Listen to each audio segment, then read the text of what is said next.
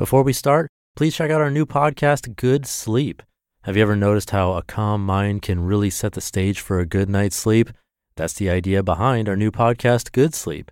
Greg, our host from Optimal Relationships Daily, is here to help ease you into a peaceful night's rest with some positive affirmations.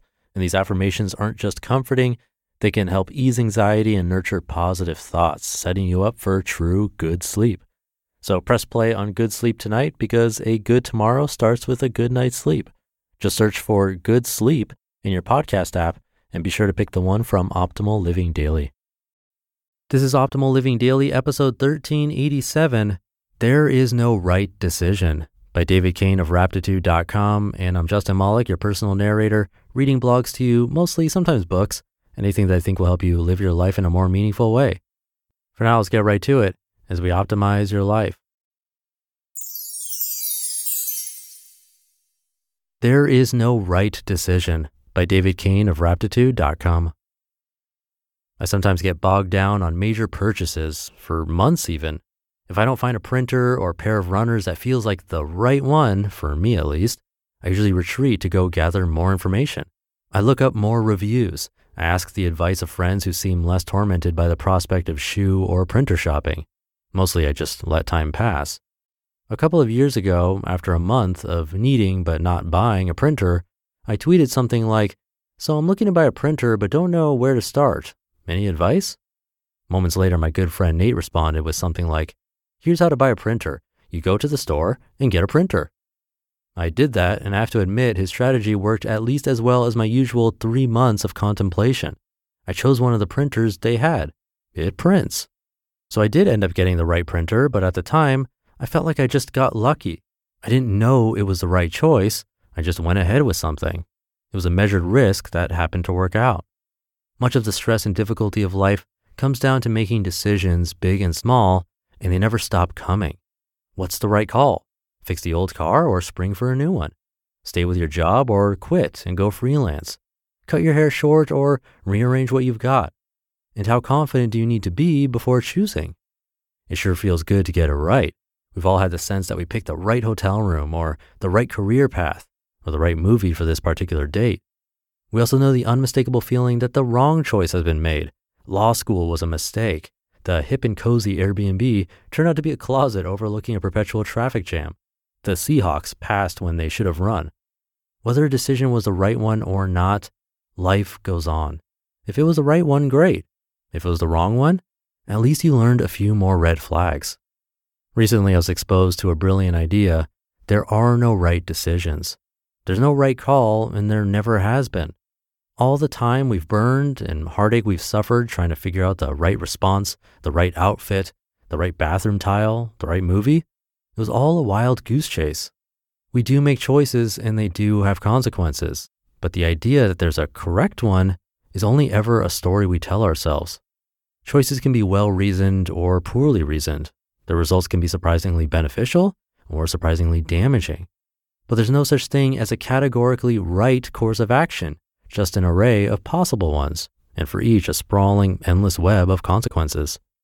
Let's say you choose what you believe is the right name for your new product. On a different day, in a different mood, you could have chosen a different name, also believing it was the right one.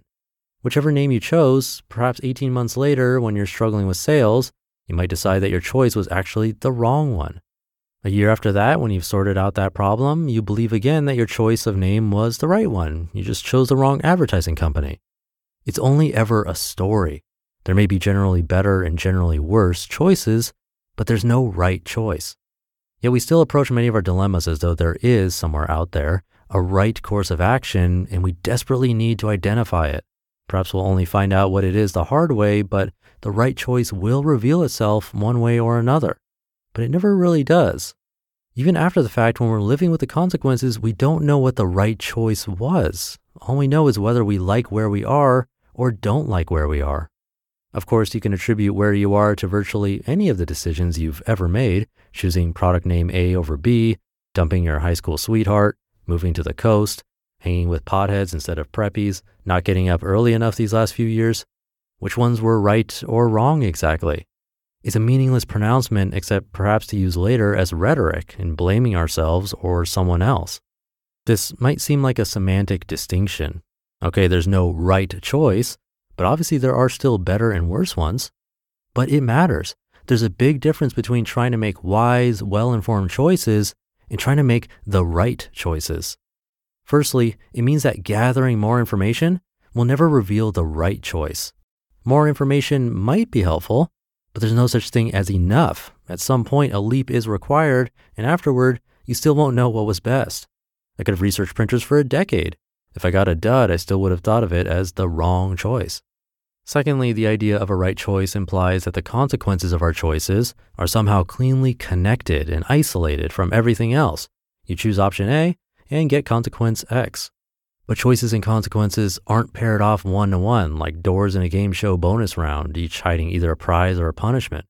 Every action sets off endlessly rippling consequences, a cascade of effects that are often both beneficial and detrimental, both short term and long term, both intended and unintended, both known and unknown. Your choice to work from home leads to freed up commuting time, decidedly good, more family time, good, but also more tension with your partner, bad, and a harder time getting enough exercise, bad, and who knows what else.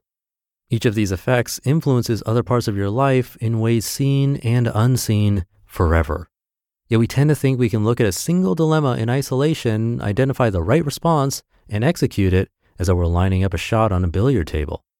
Giving up on the idea of right decisions doesn't mean giving up on using our best judgment, but it's a tremendous relief to recognize that getting it right in any meaningful sense is an impossible goal.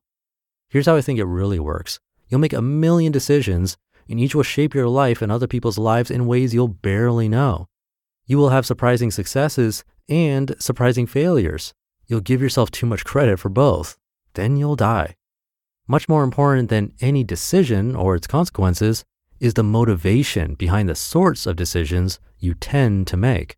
Principles applied over the years have consistent traceable trajectories.